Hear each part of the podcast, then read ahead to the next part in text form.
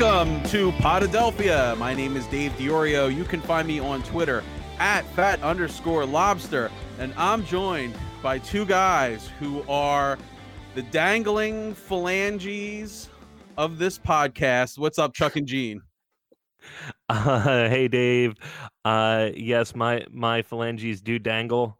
Um, I like the way they dangle. Uh, it took a little way, bit to get used to it, but I, I appreciate the dangle. Uh, God, that's the most I ever said dangle in like you know a 10 please, second please period. stop saying it while, while Okay, we're well, on this fine, fine, Don't fine, say fine. dangle anymore. All right, this is Chuck Siders. You can find me on Twitter at Chuck Siders. You can find the show at Podadelphia. And my name's Gene Zelak. You can find me on Twitter at producer Gene. And uh, I had to like look up what phalanges were. I thought that was some sort of like double entendre or something. Well, I mean, normally is, or it's you know what Regina Phalange is uh, Phoebe's nickname on Friends, so we can always work in a good Friends reference here. All right, and and tonight we are joined by a uh, solidly uh, adhered phalange. Uh, Dr. Keith Heck is is joining the show today. What's up, Doctor? Hey, appreciate you having me again. It's, I think this is my third time, so I'm always excited to join uh, with you guys. I think this might be the first time I'm here with um, your other colleague here. Yeah, the whole the whole gang Whole is here because we have a, a lot of uh, important injuries to talk about. But first and foremost, did I use the word phalanges correctly? What was the context? You, you, you called your friends phalanges? No, I, I don't think that's the correct. Um, Well, we're we're, we're going to jump right in and, and Yeah. talk about Joel Embiid's uh, dangling. Uh, what is it? Left ring finger. yeah, yeah. So um, I, I didn't watch the game at all, but um, did he did he dislocate that twice during the game? Is is that what happened? Did they pop it in initially and then it came back out? I'm not sure. Oh, so you didn't get to see the absolute terror of. I- I saw the video down- of it. Okay, but I not it. live. Okay, yeah, No. they. I guess they popped it in. It looked like they taped it, and he played the rest of the game. Yeah, yeah, that was my understanding too. So, um, um, you know, everything I'm seeing, you guys can fire away whatever questions you have, but uh, looks like he dislocated the knuckle portion of the ring finger and um, had a complete tear of, you know, I guess everyone is fully aware of the radial collateral ligament at this point. Um, so it looks like he had a, a pretty significant tear, a complete tear. Um, and I guess a lot of people would probably wonder why can't he just buddy tape that and continue to play, and why does he have to get that fixed? Um, well, sometimes you can, but in this instance, obviously um, he didn't, and then that knuckle is pretty important as you know compared to the other little knuckles further down the uh, quote unquote phalanges that you guys are uh, referencing.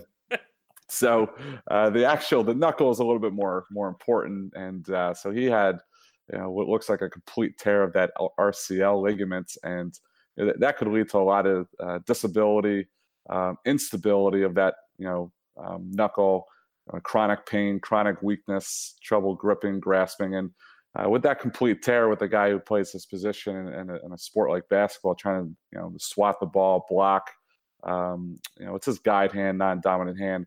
I, I think there was probably a high risk that that joint was going to continue to dislocate throughout the season if he wasn't going to get that fixed, which would be um, which be would, would you know be a major problem for for someone like him. So um, decided to get it fixed. I don't think he'll be out too long. Uh, anywhere from four to six weeks is kind of what I'm hearing and, and what I know for for those types of injuries. So hopefully they can you know right the ship and, and stay afloat without him. I think uh, the last time you were on, you mentioned, you know, Joel's size being, you know, potential issue for him with the wear and tear. Th- would this be related to, you know, like him being a big man at all, or just a, a complete sort of fluke? I think it's more of a fluke and, and not related to his his size. Um, you know, uh, I think it's more of a, just a fluke injury, just the nature of the game, playing basketball, jamming your finger, getting caught in the wrong place at the wrong time, uh, type of thing. Um, so I, I don't know with his size. You know, some of these guys who who are you know that tall, or and pretty much a lot of these guys in the NBA are pretty tall. Um, you know, had you know could have very loose ligaments that can make them put them a little bit more at risk for you know these types of dislocations. Um, but in terms of his seven foot two, 260 pound frame, or when he comes back, he might be 300 pounds. But uh, I don't think that has anything to do with it too much. So the ligament is, and this is by the knuckle, like where you, you know, where you would punch Karl-Anthony Towns with, like that part of the knuckle, like the punching part. Yeah, yeah. So it's it's the knuckle, kind of like a boxer's knuckle there. Um, so kind of right where the the hand meets the finger. You know that that major big knuckle right there. Um, so if you just kind of look at your own hands, you can imagine how painful that would be to dislocate that part. I think we've all kind of jammed our fingers, but it's pretty rare. Uh, it's much more rare to kind of dislocate the knuckle part versus the other joints in the the finger, the smaller little joints. Um, so that's why it's a little bit more significant to have a complete tear there. And and you could kind of see his his finger was a good solid 45 degrees pointing in the wrong direction, which is um, kind of amazing. He came back in the game, but they popped it in and taped it up, and and here we are. Uh, any any lasting uh, concerns from this? Like, what is it more prone to re-injury now, or anything like that, or will he just be fine when he comes no, back? I, I think he'll be fine when he comes back. I think if they didn't fix it, you know, there, there's a possibility they could have maybe waited a little bit, but you know, I think they're anticipating their season. Hopefully, it will be extended into May. Um, so a whole five months might be a long time to try to reconstruct that ligament. Uh, you know, there could be some deformities and, and chronic issues that could develop in between then. But you know, they jumped on it pretty quick. I don't think there's going to be any long-term issues here, uh, and I think you know, a couple months he should be pretty good and pretty stable with that finger. And as we learned from DeSean Jackson, just get the surgery. Oh gosh, yes, just get the surgery. But I mean, you look at. I know you mentioned earlier when we were talking Nate Gerry for the for the Eagles. He, um, you know, he played the whole season with the core injury and was able to manage it, but uh, and then decided to get the surgery after the season. I think that's DeSean was hoping to kind of go that route, but unfortunately, that didn't didn't really bode too well for him. Yeah. Uh, well, I mean, you know, kind of just staying on the Sixers right now. Do you do you want to offer any sort of uh, your take on what's wrong with the Sixers?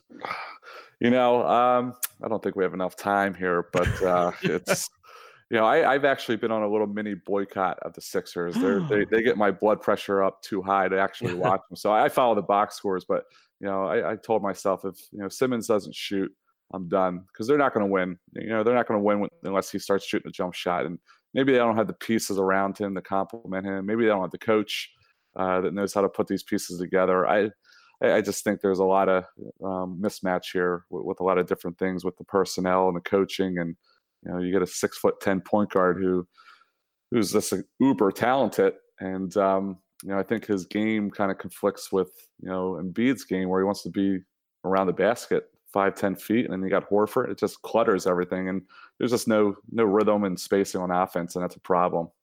So, r- real quick, let's just go around the horn. If you had to get rid of one of these guys, Embiid, Simmons, or Brett Brown, uh, which one would you start with after we uh, we lose in the second round of the playoffs this year?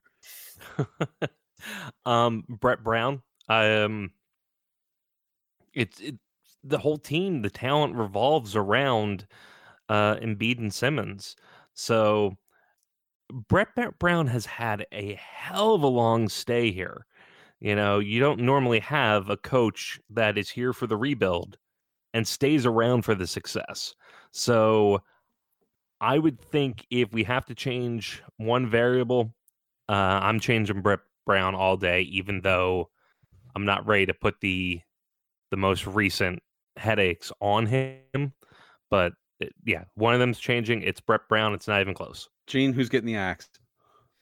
I'm gonna I'm gonna go off of my tendency, um, but because I really honestly don't think any of the three are going anywhere. I think that this of those three, the, the you know everything else can change, but that's the core group. But if I had to to lose one, I think uh, putting my personal biases aside, I think you'd have to lose Ben Simmons for two reasons. One, I think that you're going to get the best um, return on that, inv- like return on him, uh, because he is as talented as he is, and he's under contract now. So if you if you move him, I feel like you're going to get the most back. Also, I feel like you can you guys like Joel Embiid just do not they're generational. They don't grow on trees. Uh, not, not that I don't think that what Ben Simmons does is is unspectacular. It's just you can build a team around a guy like Joel Embiid, it would be very difficult if you're not going to move Ben Simmons to center to build a team around him. Doctor, going Brett Brown. He's got to go. Um, he's a nice man. He's very well compensated. His time is up. He, he's just he's not. he had um, a shot, right? he's not pushing the right buttons here. You know, it's uh, you know, it's just he's you know, ever since he he requested Ben to shoot one three a game, Ben, you know, has responded by shooting zero threes a game. I think since he's made that statement, Correct. um, which is you know that's a little damning to me to see that and to see how the team responds to him and you know how he's kind of. Um, I think he wants to continue to play his type of style of shoot as many threes as possible, but he doesn't have the guys to do it. And I think he's not really adjusting his coaching style to that. And it's the easiest thing to do. It's hard to get rid of Embiid and Simmons. You know, you're two high profile stars. Um, but if it was between the two players, you know, I think I'll, I'll be a little bit different here and said I would get rid of Embiid just because of health and durability issues. Um, Simmons, you know, except for his rookie year with a freak foot injury, and I, don't want to jinx him, but it's been pretty darn durable, and he's elite defensively, and and when he does shoot, he actually makes it. So I'm just, you know, I'm not ready to throw in the towel on him, but I do agree you'll get the most for him in a trade. But he's he's hard to give up on. You guys stole all my points, so good job. well, then what would be what would be your answer? it would be Brett. I think I think owe Okay. it to the city to run this team back under different leadership who could get more. I, I think you're at max talent right now. Mm. If you trade any of these guys, you won't get, you know, a hundred cents on the dollar. So you, I mean, you'd be doing the team a disservice. I, I just want to see what it would look like under under different leadership, like you know, championship experience level leadership. Like I know Brett was an assistant on a bunch of championship teams, but I'd like to see a different. I, I'd like to see Jay Wright here, honestly, if there, if there was ever some sort of miracle that could make that happen. But uh, anyway, that's just fun to think about. Are you are you that down on the Sixers right now that you are talking about running it back? Are you talking about just coming off I don't season? I don't know. I don't know where I'm at. I'm in a malaise. I'm in, Yeah. I'm in a Okay. swirl right now. Um, let's. Can we talk about the Eagles for a second? Uh, so you watched the the uh, Dr. Keith. You watched the playoff game, correct? Yes, absolutely. The Clowney hit on Carson, Hmm. and kind of the. I mean, I, I don't know if you, you've heard the stories about Carson's behavior after Mhm, after the hit. Mhm. Um, talk. Can you talk a little bit about what happened and, and kind of what he experienced? Yeah. So I guess are you referring to that he couldn't recognize his girlfriend or his wife? And you know, I heard a story that he couldn't recognize his girlfriend. He and- he didn't know who he played last week. Yeah, I, I I can believe it. I mean, that's that's that's very common to have a, a brief um, stint of amnesia and, and memory loss. And I mean, I mean, just look at the hit. I mean, you, you got a 300 pound guy coming at you like it's you know with like it's this you know missile, you know, helmet to helmet. Not only got hit in the back of the head, but you got hit in the front of the head with with the turf. Um, you just look at the way he was kind of squinting, and you know, he just didn't look right. And um, you know, I, I guess after that, they took him to the locker room, and you know, a lot of it is when you're evaluating these these players. There's some you know physical exam findings, and and just looking at the hit, you can you know just go off that. It's pretty simple as you know call somebody concussed, but you know, a lot of it is is dependent on you know the player being honest with you.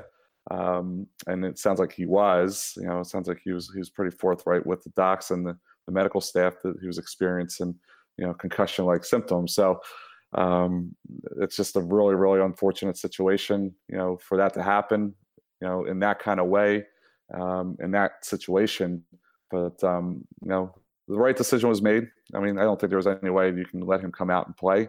Um, there's just too much risk kind of involved with, you know, playing with a concussion. But um, it's just it's it's really frustrating to see the NFL how inconsistent they are with you know how they want to protect the players, you know, with different rules that they've made and you know trying to, to mitigate lawsuits and, and protect these guys and you know it, it's just for that to be that call to be missed and for them not to acknowledge it in the ensuing week with a with a fine um, I think Saints you know serves a dangerous precedent there uh, for other future hits like that so it's a little bit uh, concerning that that happened So you're of the mindset that the hit was intentional, it's a dirty hit, Is that where you're? Is that yeah, is that your ab- position here? Absolutely. I mean that that was that was intentional. I I, I do believe there was intent to harm him because I think the other guy there was another defender that arrived to Wentz prior to Clowney and and he laid up I think a little bit. Um, and Clowney was a little bit late to the play. Um, so yeah, I do. Um, and this is the type of injury that basically drove Andrew Luck to retire. Was that his reasoning for retirement? Was oh, I think it was a lot of injuries. I mean, he had he experienced a lot of concussions, right? I mean, yeah, yeah, yeah. I mean, it's it's serious, and uh, you know, I guess when you make a lot of money in your career like Andrew Luck, you know, why risk it? What's the point? So if this was if this was week two of the season, um, how long would Carson be out for? Well, you know, there's a whole return to play protocol. A lot of these guys are, are back within a week or two. So uh, the way the process works is in order for you to return back to a contact sport, you got to do a return to play protocol. In order to, start a return to play protocol, which is a five day protocol, uh, you have to be symptom free uh, for 24 hours. And as, as, soon as your symptoms clear, and then 24 hours after that, then you kind of start to graduate it uh, you know aerobic and anaerobic you know exercise program along with you know sport specific drills and, and, and kind of gradually increase your um, mental load and physical load and you, know, you monitor for any recurrence of symptoms and if you have any recurrence of symptoms that's a setback and then uh, that usually you know knocks you out for the, the upcoming week when it comes to football and then you got to start the process typically at the step prior to your setback. Um, and then also there's some you know computer testing, what they call neurocognitive testing, uh, which they have you take, which they compare to a baseline test that you take before the season, um, and, and, that kind of helps you know see how well your brain's healing uh, as well. So there was a possibility that he could have, for instance, that the you know Eagles would have pulled that game out, that he could have potentially played tonight uh, against the Packers um, with, with, these guys. But I, I don't know what his. It all depends on his previous concussion history. Um, you know, if he's had numerous concussions and prolonged recoveries in the past, it's usually a pretty good indicator that that would happen again. Uh, right. So I wanted to ask. Um, it it it sounds like besides Carson's injury, uh, the the quarterback that followed him also uh, had a was it a, a a torn hamstring or a separated hamstring? Um, he he had a hamstring injury. Uh, I'm not absolutely clear exactly what had happened to him, but uh, he had to have it had surgery this week. Um, now, two questions about that: uh, is, is, that the type of injury that it would be uncommon to play on? Uh, did he do himself any more damage? And uh, do you think age played into uh, into that injury because we're talking about a 40 year old quarterback as opposed to a 20 year old quarterback. Correct. Um, one, it is a rare injury that, or the less common hamstring injury that he sustains. Typically, a hamstring injury occurs in the muscle um, of the hamstring. And, and, and that's kind of when we see these athletes with the hamstring injuries or hamstring strains, you know, 95% of them are, are within the muscle. Um, what he sustained was more at the tendon where it inserts kind of right at the buttock um, bone. And that's why when you look and watch during the game, you can kind of see who's kind of holding his, in, in his buttock area. Um, so what happens is you have three tendons that attach to that bone, and it looks like, or it sounds like he tore all three tendons. Um, that typically, you know, when you tear your tendon at that buttock bone, most of the times you don't need surgery unless you tear all three tendons. Um, so the fact that he had surgery pretty quickly suggests that he tore all three tendons. And to, get to your question, is it a age-related thing? Uh, yes. Um, typically, the wear and tear of a 40-year-old at that tendon um, is a lot more damaged with just with normal day-to-day stuff with weightlifting, running. Um, it's a lot more of a degenerative type of tendon than a 23-year-old. So you're going to be more susceptible to that type of injury. And and when I see people in the office with that type of injury, they're typically weekend warriors in their early 40s or, or mid 50s or mid 40s. I'm sorry. Is it because Tom Brady is made of pure evil that he doesn't receive injuries of this nature? That or or maybe it's that vegan diet. I don't know. Maybe. so I mean, how Herculean of a of a an effort did uh, Josh McCown give us in the second half of that game playing through that? Like, what was the Oh, pain I- threshold? Oh, like I, a- I, am sure he was in a ton of pain. I, I I have all the respect in the world for him. You know that that is a true gr- grit and gutsy performance that he um, that he did with that with that injury. You know, even without the injury, I thought it was pretty gutsy. Kind of what what he you know he probably didn't take a lot of snaps throughout the year, but that injury in itself uh, was pretty gutsy for him to um, keep those guys in the game because because that's a pretty debilitating injury, pretty In the- injury. in, in the back. medically, uh, Go ahead. me- medically, would you say he played his ass off? I guess it's safe to say that. Yes. Okay. in the in the Eagles' backup quarterback, uh, folk hero Hall of Fame, uh, after Nick Foles, um, does McCown take the second spot, or is it still Jeff Garcia? I would personally go with Garcia, but I have a lot of respect for McCown. I'll never forget what he did. So he, he's up there. All right, right on. You're leaving out uh you're leaving out Koy Detmer as well. And I- AJ. Yeah, There's Yeah. a lot. There, I mean, the Eagles' backup quarterback Hall of Fame is a stacked uh, institution. yeah, it sounds like a bonus episode in the future. Hmm. Um, on to the Flyers. Uh, what what's going on with Ghost? Because I think he's the latest and greatest Flyer injury. Yeah, I don't. I don't know any any specifics, and I, I didn't really see the injury. The only thing I, I've heard was he's undergoing arthroscopic surgery. I guess he tweaked his knee in a game a week ago, um, and then he's.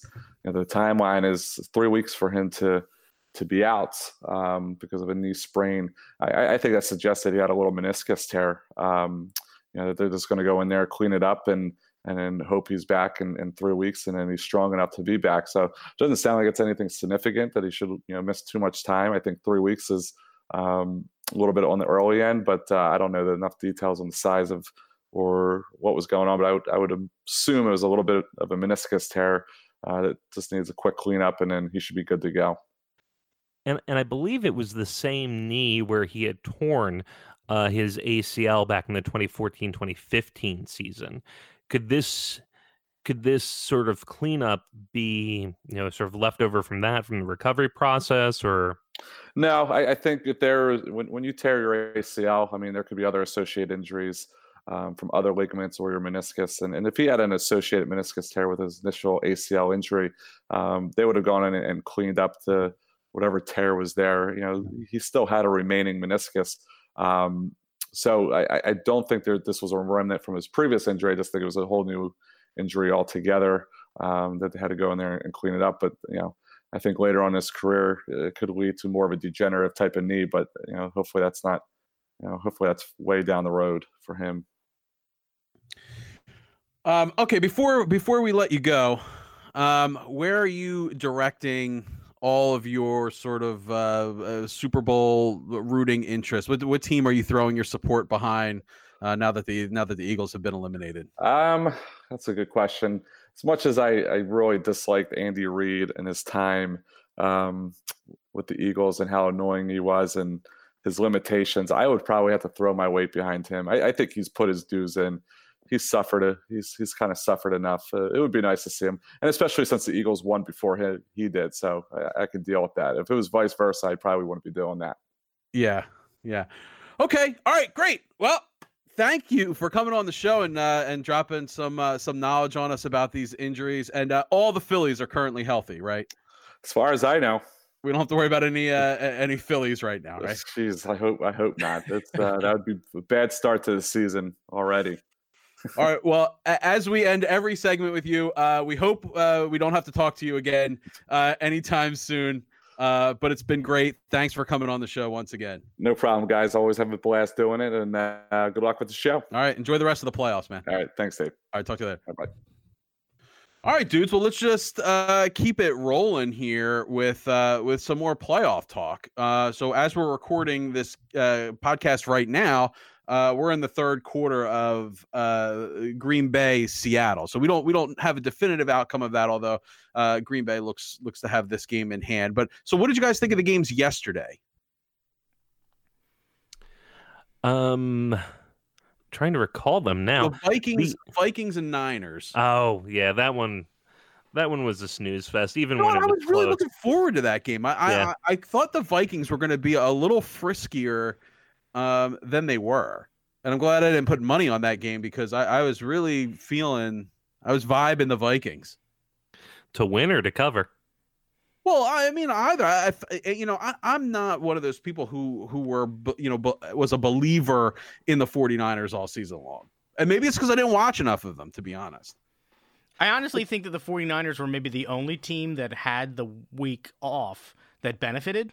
They were really, really beat up and got some really key players back. They got uh their I think it's their starting middle linebacker uh, back who had been out since Halloween. He had a torn torn pectoral muscle, um, and so it was pretty uh, pretty Herculean that they got him back. He played well, and uh, so I think they were one of the few teams that really benefited from the week off as kind of the west of the rest of the um, the games played out.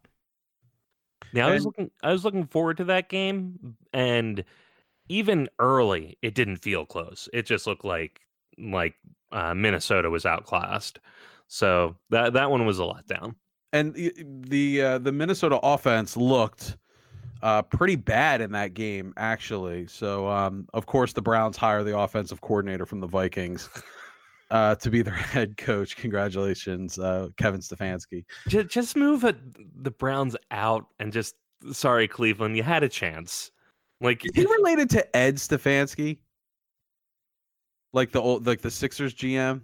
I, I remember the name, but uh, probably how many Stefanskis are there in the world? That'd be a red flag to me right there if that was even, even if it's not true, it would be a red red flag to me. But I don't know. All right, so congratulations, San Francisco. You'll be hosting uh, the uh, the NFC Championship game. The other game that night, Titans at Ravens. Ravens, everybody's pick to win the Super Bowl.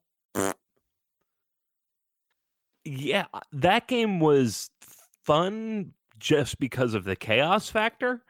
Um, but again, I was expecting another good game. And the Titans, since they beat us last year in that game that we'll never forget, since they beat us last year, I've always I've been pretty impressed with them.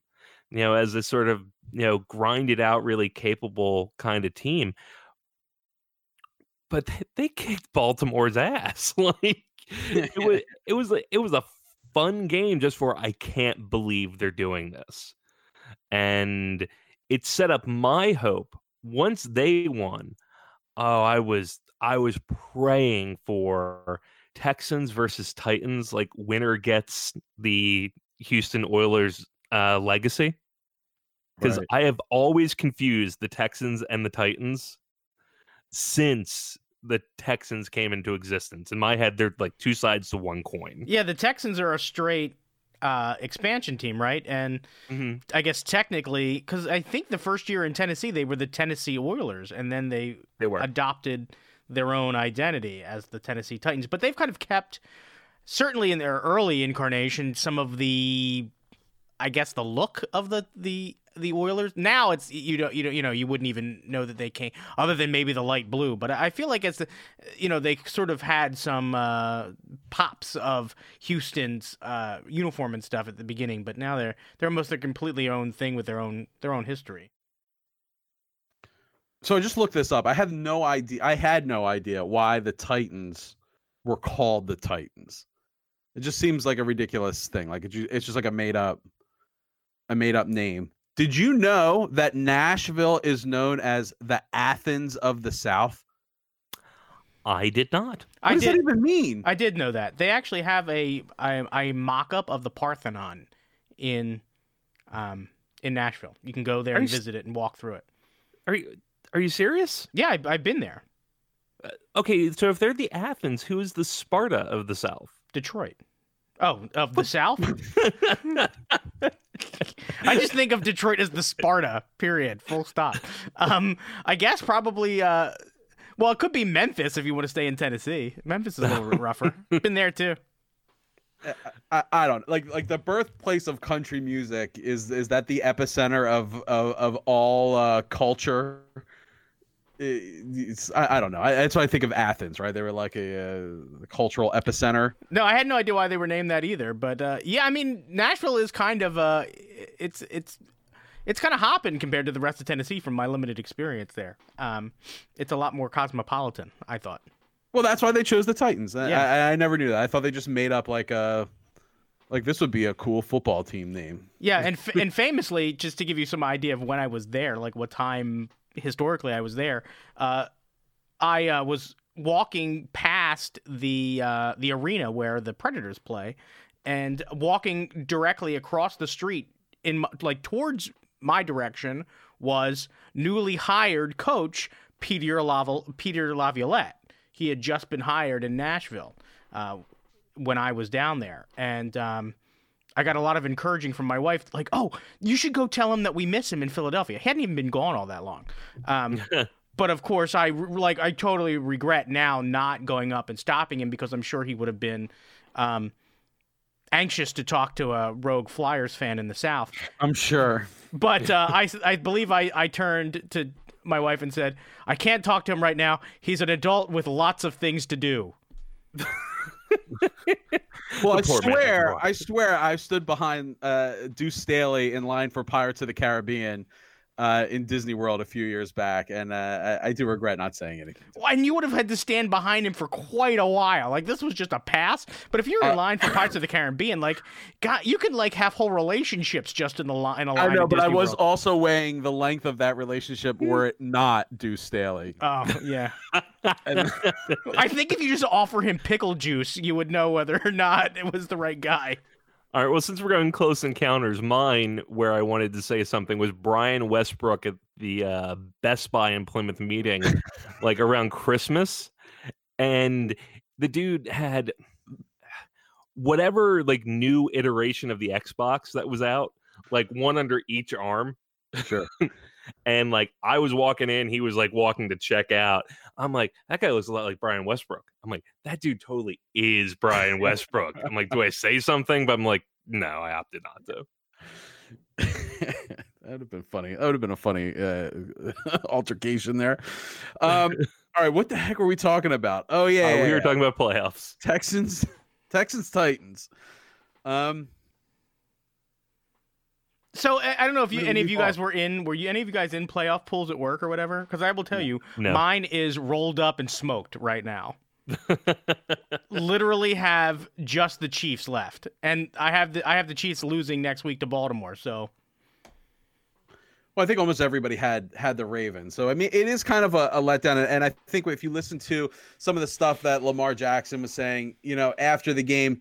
Um, you know, it's one of those things where he very much has the spirit of we'll be back plenty of times and I have a good team around me and uh, I'm not really sweating it. So you don't always get back, dude. Yeah. You know?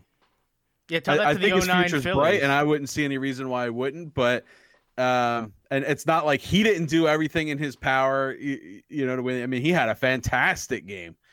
Um, but you know, sometimes it just doesn't work out. So you got to take advantage of those opportunities when they uh, present themselves. And they definitely had a golden opportunity to at least make the AFC Championship game. Well, I mean, there, there's some uh, twisted joy that I find. You know, last year's Eagles team has more playoff wins than the than a 14 win Baltimore team. So you know, it it just kind of puts into perspective, at least for me, that it, it is really difficult no matter what your record is when you get into the playoffs to win playoff games. That's a 9 and 7, the exact same records as the Eagles. 9 and 7 team uh, in, uh, from Tennessee and you the, you're not going to count them out even though they've got to go to Kansas City next week. So, you know, eh, it's a lot like what uh, you heard a lot of the Eagles saying at the uh, going into the Seattle game. It, once you get in there, you got to have at least as a player, you have to have a certain attitude of uh, why not us? And some teams really do seem to suffer from that bye week. You know, like the Titans probably really did benefit from playing last week and just keep up the momentum, keep rolling.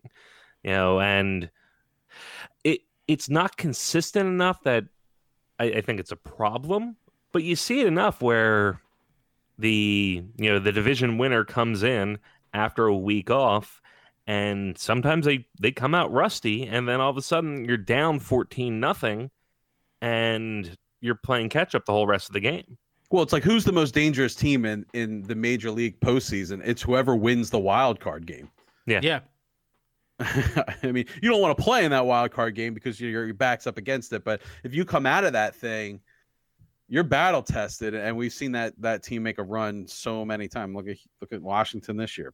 Well, and, and, and Tennessee, to a certain degree, you know, they had to go. Certainly, they were written off going into Gillette to play the to play the the Patriots. Everybody thought, even though the Patriots were not as vaunted as they had been in years past, nobody expected Tennessee at nine and seven to go into Gillette uh, and beat Tom Brady at home. It, it's just not one of those things that's even. Tom Brady has more playoff wins by himself than whole franchises.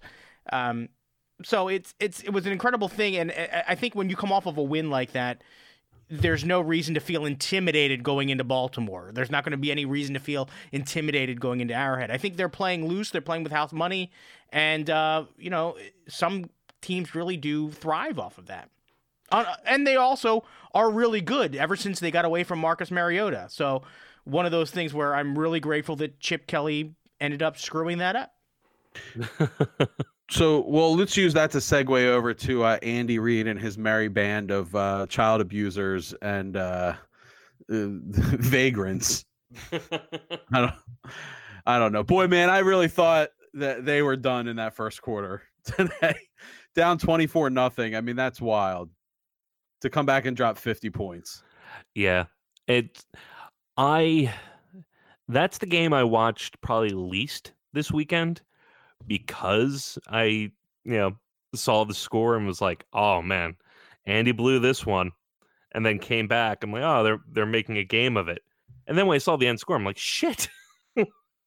How do you do that? How do you what was it? Like 51-31? Like to end it? Yeah. And it really wasn't even that close, believe it or not. Wow. No. Well, do, so when when when it was if in, when you look at the live betting, when Kansas City, uh, I- I think either ti I don't know how it worked. I think they went up by a couple of po- like three points. At or one something. point, it was 24-21 Kansas. City. yeah. At that point, if you were to bet, uh, if you were to bet Kansas City, it was like minus ten thousand. Like that's how done the game was at that point, even though it was a three point game. Yeah. And I think there was a half of football left. Yeah. Yeah. It, uh, it's just uh, just unbelievable. And I, I- actually jumped in and started watching it when it was twenty one nothing because I was like, I am here for this kind of uh, carnage. I just wanted all of those like Andy Reid faces, close ups of the twitching mustache and all that stuff. Um, because you know we kind of talked about the you, know, you go back and listen to the uh, the episode. I think it's called the Andy Reid roller coaster or something like that Yeah. um kind of like where my emotions uh, towards Andy lie and right now I, I really I'm really uh, I'm an anti Andy guy. and I'm I'm not as passionate about being anti Andy as you are, but I agree with you. And I think on the same episode I brought this exact point. At at one point with like you know, with Michael Vick, you know, I didn't want the Eagles to sign Michael Vick because I didn't want to have to root for him, but he did pay his debt to society. He went to jail. He did his time. He came back. And with Andy Reid's, you know, troubles with his kids, I thought, you know what, for the guy who always probably, you know, placed a lot of emphasis on character, this made sense for Andy Reid. I got it.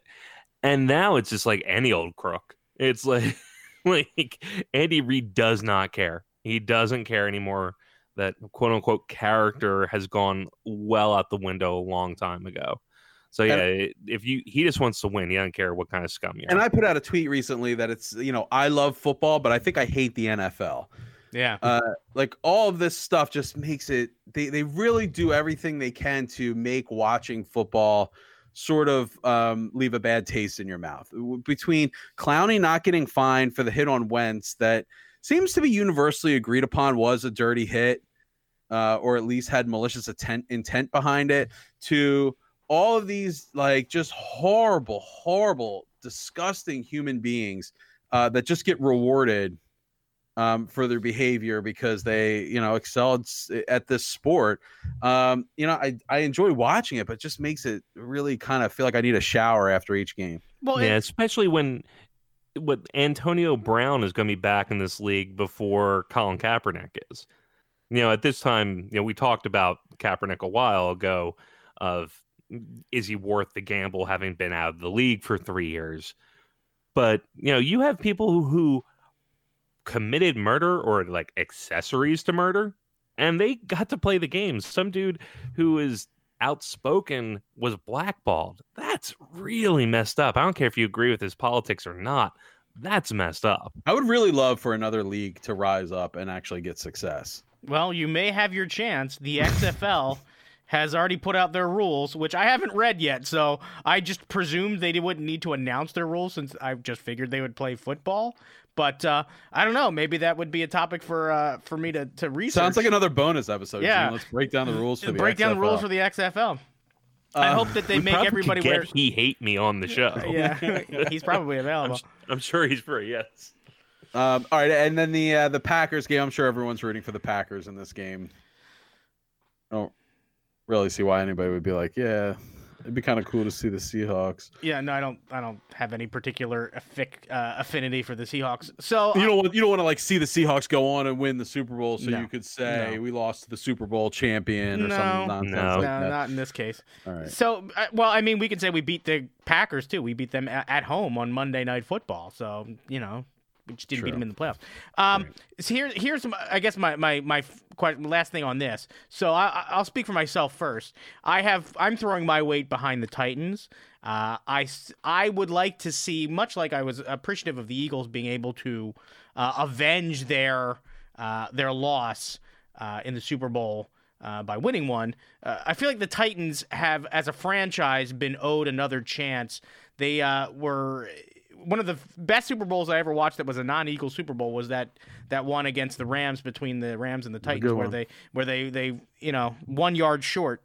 Um, and I was really rooting hard for the uh, for the Titans in that game. So Air McNair, Air McNair, and I would really love to see the Titans get back uh, they have some great, uh, much like the the Eagles, they have some great, uh, famous miracle wins in there. You know, they have the Music City Miracle uh, in their in their history. So I feel like they're on kind of a, a, a, trip of destiny. It'd be nice to see them go to Arrowhead and you know win playoff games in, in Gillette and Arrowhead to get to the Super Bowl. Um, so I'm a I'm a Titans all the way guy right now. R.I.P. Steve McNair. Oh yeah, that's right. Jesus. Yeah. It was grim too. Fuck. So I'm I'm all in on the Packers. Like I'm I'm because uh, I'm I want to root for a team that has a chance to actually uh, win the Super Bowl. Just kidding. I don't know.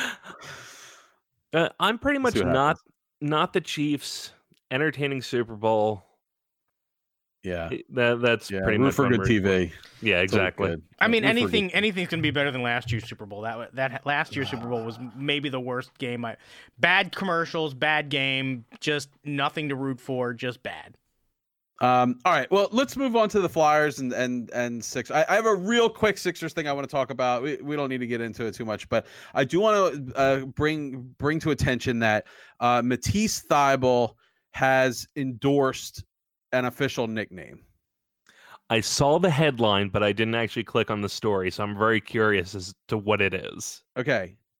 First off, I just want to say I hate it. Okay. And it's Mathief. Mathief. like not I get it. like not Matisse the thief. Like we we he wants the portmanteau it to Mathief. It sounds like you bit your tongue. That's what he says in the article too. It's, it's like it's kind of like my name, but you know, with like a lisp or something at the end. Mathief had a good game. You're a thief? Know... yeah. No, Mathief. Mathief. I, I feel like he should just it should just be the thief, like not ma thief. It Yes. should just be the thief. like that's kind of the same thing, but just that's an actual nickname. Like most or nicknames, Matisse the thief. is Matisse the thief. too. Yeah, I mean that's too long, but just the thief. Like that's you know if you're if you're calling the game, and that's really the thing is he can endorse everything he wants. Nicknames, much like I could I would could come up with one for myself, uh, but unless it gets used, it, it's not really.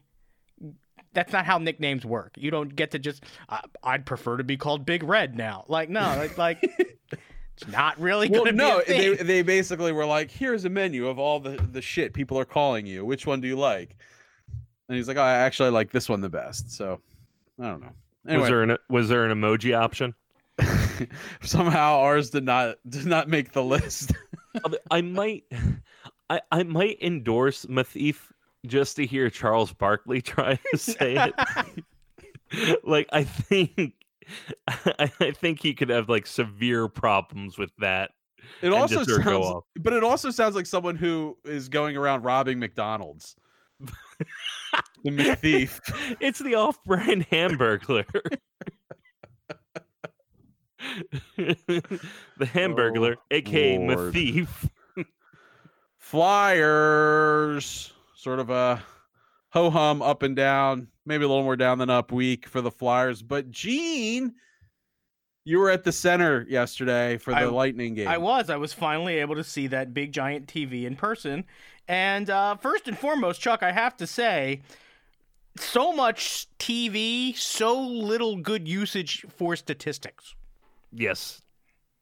Yes. Thank you for uh re-endorsing my penalty box. It's it's gorgeous, but they just don't know what to do with it yet. Did they show the number of goals the Flyers scored last night anywhere on that scoreboard? That Uh, big, beautiful scoreboard. Th- There were a lot of, of numbers that would like resemble that, but like honestly, at one point, I had inverted like the number of shots for each team because it just it's just it's confusing to kind of look at. Like you would think something that huge, it would be easy to kind of navigate, but it just and maybe it was because I was at kind of like a side angle for the for the bend, um, but I had everything all backwards. So at one point I was like, well, you know what? Screw that stupid thing. I'm just gonna watch the game.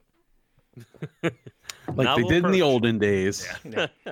But it is great for the uh, the pregame, like when the fire and the thing moves. That whole bit, nice. Cool. Yeah, it is impressive. It's very impressive. This hopefully either by the end of the season or next season they they get more creative in the usage of it. So, you know what's not impressive though? The people who were around me. Go Okay. on. Interesting. Well, so wait. First, can we can we uh, can I ask what section you were in? Uh, two oh four A. Okay. So it's it was like. Uh, so you weren't was like, a on the glass. Yeah, no, I was up. You know, weren't up- in Revolutionary Road or whatever the hell that's called up there. No, no, I was up in the corner in the. Uh, I wouldn't call them the nosebleeds, but I would say we, I was with the rest of the the rabble. Okay. And the it was- commoners that Very rabbly. rabbly. Yeah. Define rabbly. So, uh, first of all, quite literally, as we sat down, um, there was a group behind us to my right uh, that was probably like a whole family. It was like a dad, mom, some teens, their friends. Um, and that was, you know, fine. But then shortly after, uh, four more people filled into the row in front of me, and apparently they knew each other, but didn't know they were sitting in the same section, like they weren't together. So the remainder of the night, I was like the awkward third wheel in this conversation because they were talk instead of texting each other or you know like waiting to hang out at the end of the game. Literally, they had to talk to each other through like over me, which was Did you at any point offer to swap seats with two of those people? There the was two. It was like too many of them. There was too many of Uh-huh. them. Plus, I liked my seat. Like I was in a good spot. There wasn't somebody tall in front of me, which is an issue for a guy like me. Um, no, you know, nobody standing up and taking off their clothes, which is a problem for other sections. Excuse me. Yeah. So, um, I don't know if you guys have seen this cam, but I guess maybe there's some sort of a gritty cam uh, where they there's some sort of encouragement for people oh it's the belly cam that's what it is Ah, it's the yes. belly cam so you know they always go around and people will stick their fist into their jersey and make it look like they have a gritty belly or they'll find like the pregnant woman and they'll zoom in on her and Chuck, how have we will not been on this?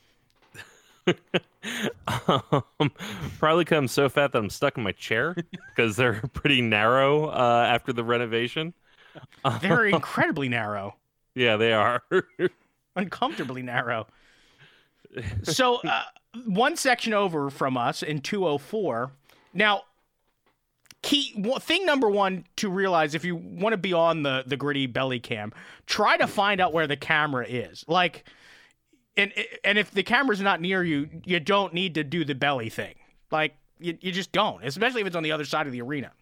Um, and you're in the arena, you can generally see where these things are. But there was a guy who was so plastered that he just insisted on taking off all of his clothes.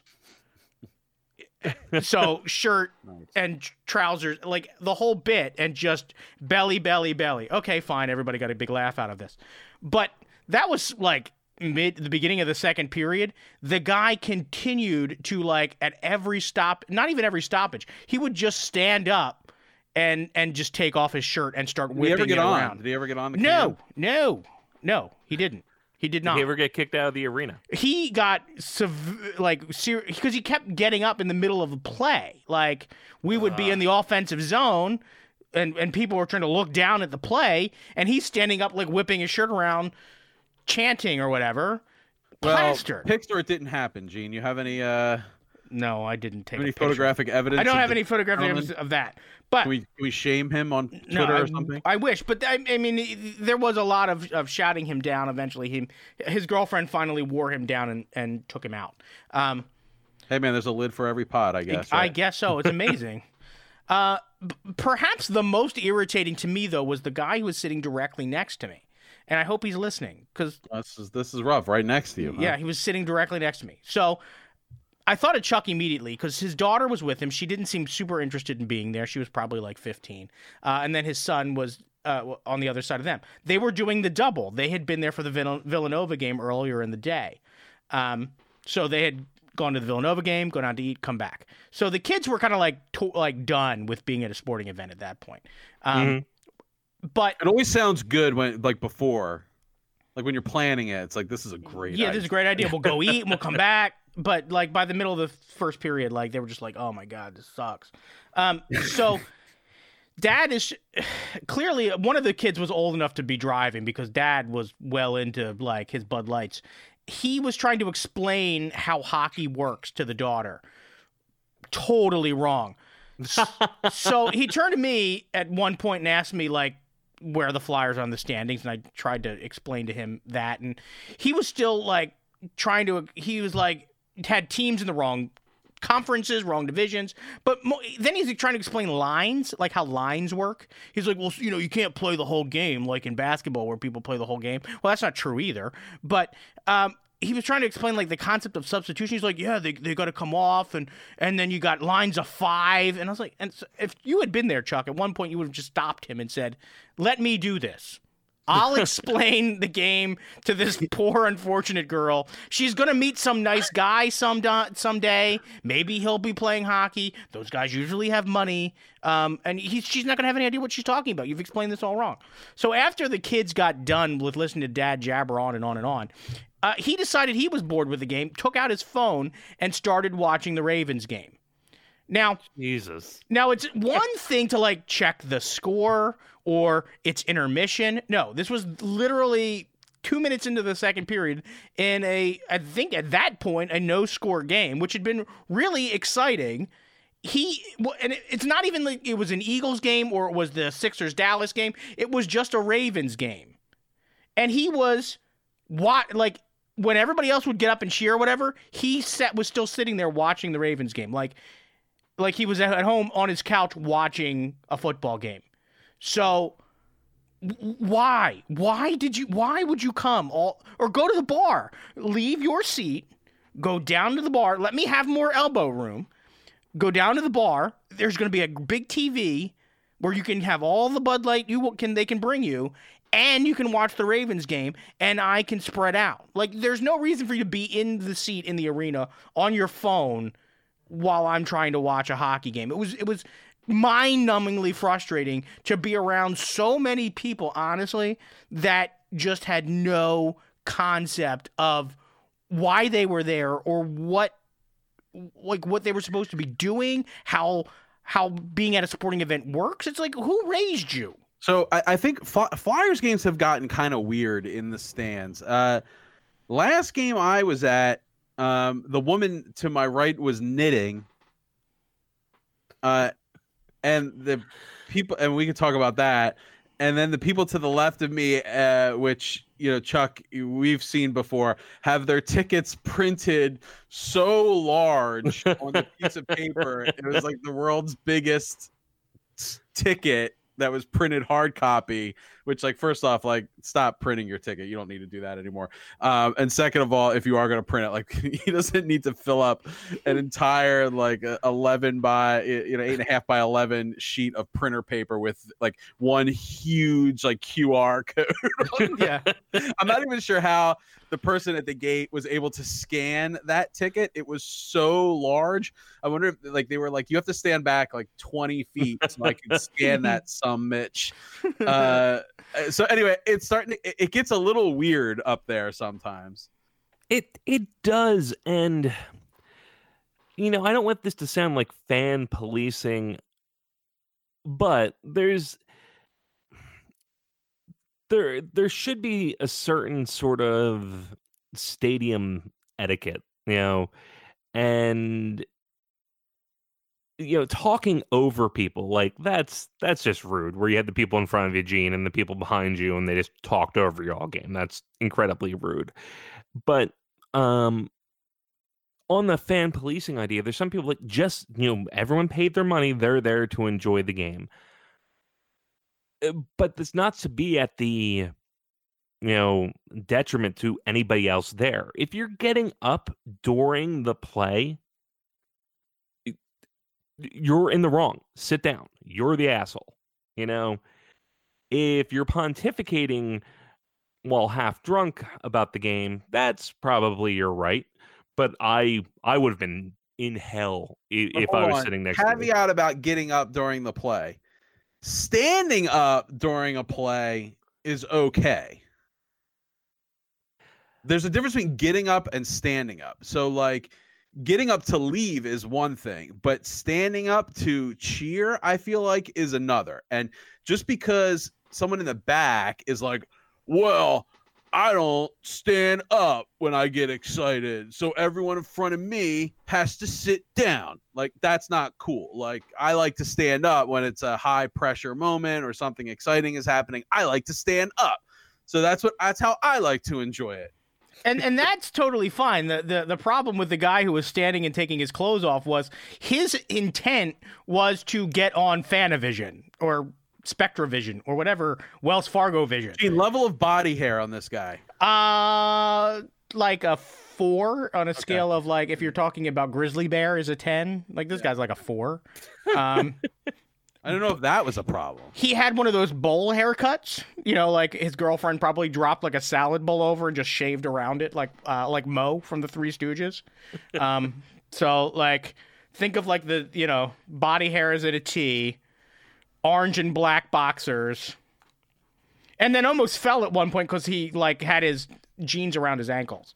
Um, ridiculous, and it was it, it was not even like at exciting points during the game he would get up and try to whip everybody into a frenzy. It was like we're about to take an offside pen uh, face off.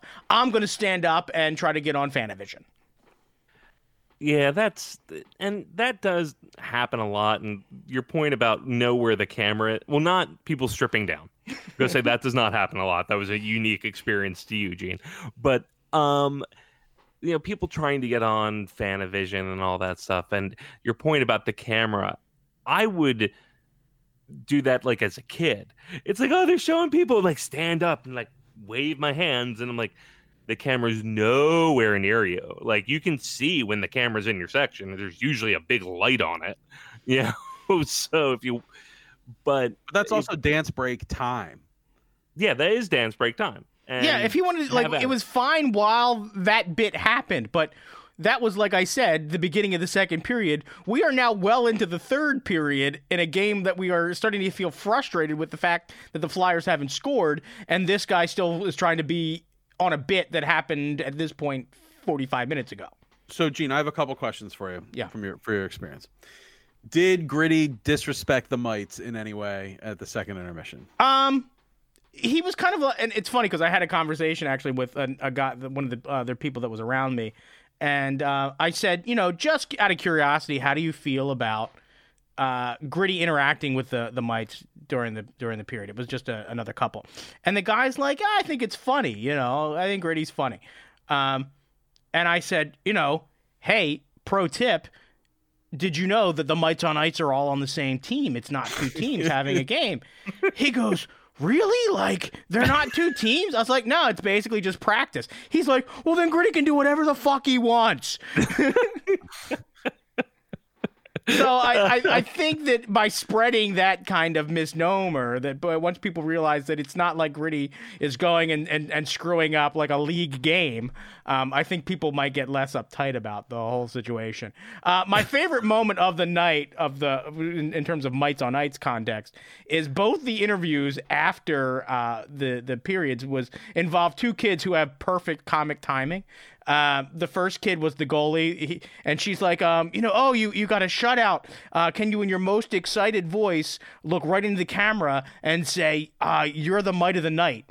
Um, and the kid was like, looked right at the camera, was like, "I'm the might of the night," and like completely deadpan Steven Wright style, uh, which was got a big laugh. And then the next one. Uh, the next period was a was a girl who was the exact opposite energy level. Could not be more excited that uh, she was a, the might of the night. Uh, went absolutely bananas and gave Gritty like a giant hug. It was so it was it was polar opposites to see uh, the the least uh, least excited mite in the history of mites on ice versus maybe the most frenetic. Did you have double mites on ice? We did. We had two different teams. Uh, yeah, oh, double okay. double double mites on ice next question. Did the audience or did the the stands go absolutely ape shit over the thing they put on the jumbotron that's like men cheer women cheer left-handed people cheer redheaded people cheer. Did did they show that? We, we that didn't one? do that one. We had the the race around Philly in the dune buggy thing. Yeah, yeah. Uh, I don't know if those are interchangeable. Chuck, you know what I'm talking about, where they like split the crowd up a bunch of like a billion different ways. Yeah. They, they did that the last two games I was at. I thought it was like a staple now. And one of the, the the thing that was most frustrating as far as fan interaction with the with Fanavision was they did this thing called like Find Gritty, um, they really need to fine tune the rules of fine gritty. which like where some joker from AAA is gonna like phone in and help you locate Gritty as you navigate the camera around. You're like, go left, go left, like. Want, Wait, just, is it like a where's where in the world is Carmen San Yeah, it's kind of like a Where's game? Waldo thing, where like the camera is on the oh, crowd, okay. and then you have to direct the camera around. Well, because of the delay, like you say go left, and it's like I'm gonna go left but like you have no idea what you should get three guesses. You should be like it's three three moves away. You should go like left, left, right, or whatever, what, something. But they need to tweak the rules. And then at one point they're like, we're gonna call Joe from AAA. He'll help you. And the, and then the AAA guy comes on and says. Section 210, and they're like, no, no, you're supposed to say left or right. The whole thing was a debacle. okay. I haven't seen that before, but I'm well, really hopefully it was such a big know, fail. We need, to, we need, to, see this. Hopefully one. it was such a big fail that they scrap it and you never. No, I want to see it. Um, all right, all right. Last question. Who was in Chuck's penalty box? All right, we'll keep up the interrogation to Gene. So, Gene, did any of those fans in your immediate surrounding make the penalty box this evening? It wasn't a guy in my immediate surrounding, but it was a guy that I ended up standing behind uh, as I was going into the long line that would become the bathroom. Um, this is one thing, and I see this at every sporting event. Maybe not so much at Eagles games, but at every at, at Phillies games, Flyers games, Sixers games. It's the guy, and this was yesterday was a Saturday game. It was the guy who was wearing his button-down work shirt, his dress slacks, his dress shoes that are polished to a mirror finish, his hair perfectly coiffed, uh, his designer wristwatch, and he's got a jersey on over top of it. Ooh. And generally, it's a jersey of a player who um, is either completely irrelevant or uh, has not been on the team for a long time. And I'm not like saying like it's a Bernie Parent. It's like Simon Simon Gagne. Like, yeah, good player, but like seriously, you haven't been able to upgrade your jersey since Simon Gagne. And I mean, it looks like it's never ever been worn before. And you know that this guy goes to one Flyers game a year with his brother-in-law and they go and they're like, oh, hey, you know, we're gonna go to the Flyers game. Can't be bothered to even take off his work shirt to put just on the jersey. Like he has to put it on over top. Like, what is that look? Like, who possibly thinks that that is a good look? So we got a button now with like the cuffs buttoned. Like, like a work shirt, like a like a like it was like a pinstripe, blue pinstripe work shirt with a jersey on over top of it. But like the sleeves were were like down and the cuffs were buttoned. Yes, buttoned. Yeah, jersey over with, a, button with like a t-shirt over it. Yes. So basically, what you're saying is and the collar like fl- you know flared over top of it, clashing in every which way.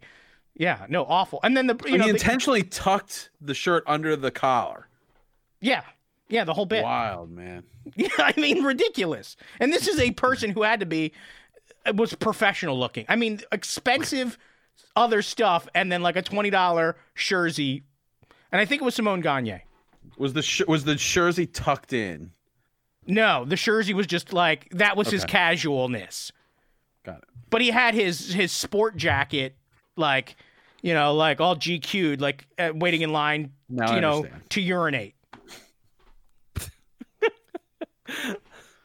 Okay. and oh, wait wait one one last thing Oh. the Flyers have a chant it's go uh, let's go Flyers right Mm-hmm.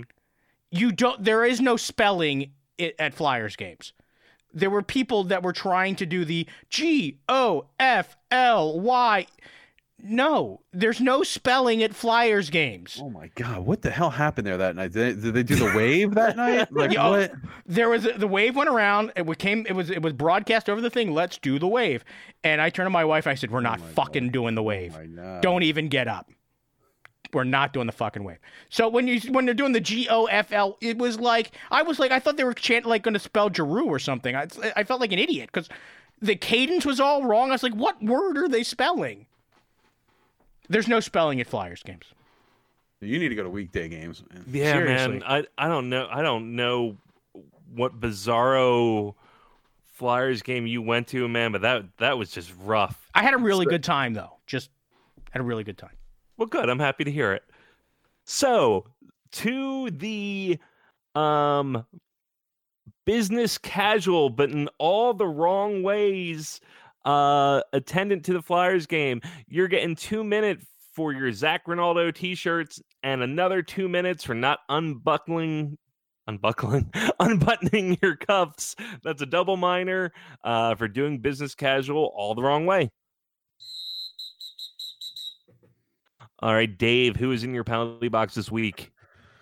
Uh, I'm gonna go a little bit more mainstream here, and I'm gonna put Julian Edelman uh, in my penalty box. Um, hot off the heels of uh, of losing a first round playoff game last week, last night, Julian Edelman decided to get drunk and jump on someone else's Mercedes, uh, which basically got him arrested uh, for vandalism. So the what what a what another uh, just gem of a dude for the NFL to promote. You know, former PED violator uh, now gets arrested for some drunken conduct, damaging someone's Mercedes. Just bravo, Bra- Patriots just continue to just hit it out of the park week after week. So for that, Julian Edelman, you're going in my penalty box. All right. Julian Edelman for banging up a Benz and um going all Hulk smash on your gamma rays or PEDs. You're getting a two minute minor for vandalism. Two minute minor for vandalism. Chuck, who is in your penalty box? All right. This one's been a long time coming, but it's the a recent violation. Jimmy Fallon, you're going in the penalty box. And the reason Jimmy Fallon is going into the penalty box is for not recognizing that every celebrity sketch doesn't need him. Uh, recently, Will Smith was on, and they did a you know the history of Will Smith rap, and I gotta say Will Smith can still bring it. This was a rap that I don't know how much time he had to rehearse, but he nailed it. And um, Jimmy Fallon performed it with him. Jimmy Fallon did not nail it. Jimmy, he was like screwing up the words. He was off the beat. He was kind of trying to do like a whiny Beastie Boys white rapper sort of thing, but he didn't really stick with that. And Jimmy Fallon has the home court advantage. They probably wrote this like a week before he came in. Jimmy had plenty of time to rehearse it. And he was so off. It was just I don't want to say it was ruinous because Will Smith really did a hell of a job with it, but it was really awkward. He hardly had any lines. He mo- messed up all of them. And you have the roots right there behind you. Just grab a root, anyone, just anyone. Guy plays the tuba, put him in there. He's going to do it better than you. So, Jimmy Fallon, you're getting a two minute minor for not getting out of your own way. Jimmy, you're not as funny as you think you are. You know, when you grab a root, you have to get the whole root. else it'll just grow back. that, well, that explains the longevity of the band. Jimmy Fallon, don't be disrespecting a Philly legend like that. And that applies to both Will Smith and the Roots. All right, guys, that's all the time we have for today. Um, if you haven't done so already, be sure to rate, review, and subscribe to the show on iTunes or wherever you get your podcast. Also, be sure to check us out on social media Facebook, Twitter, and Instagram. Just search for Podadelphia. If you have any more time in your podcast listening day, be sure to check out the Whip Around with new episodes every Wednesday. And until then, uh, we'll, we'll see you next. We'll be back to see you next Monday. So until then, have a great day at work, everybody. We're out of here.